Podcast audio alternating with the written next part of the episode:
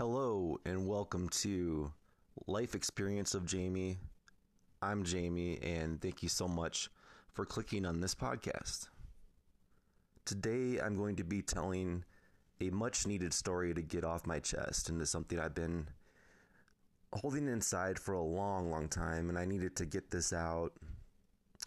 I have told people about this story, you know, personal friends that I know, but I think I need to get it out there also on the internet because hopefully someone will hear this and can relate to it. I hated high school. It was not fun. It was torture. When I first started high school in 94, I could tell right away that I was not going to like this experience of being in high school. Yes, I still had some friends oh, left over, not left over, I should say. I had some friends that I knew from middle school that I was pretty close to. And friendships with them kind of faded away.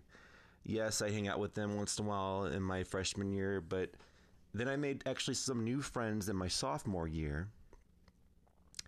And it was great for a while. I was into like the whole punk rock. I was, you know, punk rock alternative music at the time. I still am, but back then I was just getting into all that. And I had some friends who liked the same type of music and we'd hang out but I'd say the end of my sophomore year, beginning of junior year, I became really nervous around my friends and nervous around people in general. And I couldn't understand what was going on to me. Turns out I do have generalized anxiety disorder.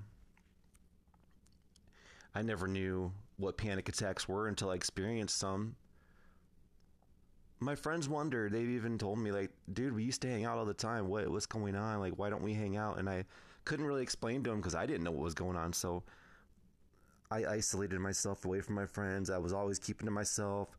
You know, uh, didn't have it hard. Well, actually, I didn't have any friends for the last two years of my high school experience, which sucked. And nobody signed my yearbook. I'm not trying to make you feel sorry for me. I, I just it's I just didn't know what was going on. I'm not trying to make you feel bad for me. Please don't feel bad for me because it made me stronger. Um, and I wasn't really. Well, I was made fun of. Of course, everyone gets made fun of in school. But I was more of the guy that people didn't understand me. And I don't think people were scared of me so much. Maybe somewhere, but I wasn't trying to be scary. I wasn't trying to be that way. Um, I was always to myself. My music is all I had. My family was going through a lot of things with the generalized anxiety disorder and panic attacks. What it basically is is you just get nervous around large groups of people, and even with people you've known your whole well not whole life, but friends you've made throughout high school and middle school. So for the last two years of high school, it really sucked. I was always trying to get to be by myself. Like during lunch, I wouldn't go to the cafeteria. I would try to. I worked out a deal with one of my teachers who I really liked. Um, she made an exception for me to stay in the library during lunches, so I didn't have to go down there and sit by myself, which sucked hard. And I had a couple friends I would sit with once in a while, but they didn't talk to me, and I just kind of sat there and ate my food. I didn't feel welcome. That was the hardest, you know, eating by myself that really it made me feel like I wasn't anybody. Like I wasn't a person. Everyone I know it's true probably people didn't hate me, but it just seemed like that. I did actually go to the prom, which was very surprising. A girl talked me into it, and um, I was actually surprised that she was into me at the time, and that sure didn't work out. But I wish her the best. So I was always isolating and trying to I just wish now because I'm doing so much better with life and uh, I'm a lot more. I stick up for myself now. Because back then, when I did get bullied, I didn't really stand up for myself. Although one guy tried to punch me a few times and he did. He punched me in the chest, but didn't even hurt. And I just kept staring him down. He's looking at me like he was trying to impress his friends because I stepped on his shoes during lunch I was in line. I stepped on his shoe accidentally. He's looking at his friends like, okay, yep, this guy after school.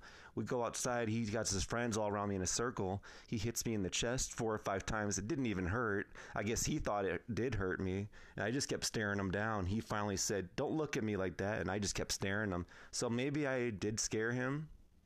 But if that happens now, that wouldn't I would be standing up for myself. I would be I would be fighting back and I now I don't take any crap from anybody. I'm stand up for myself.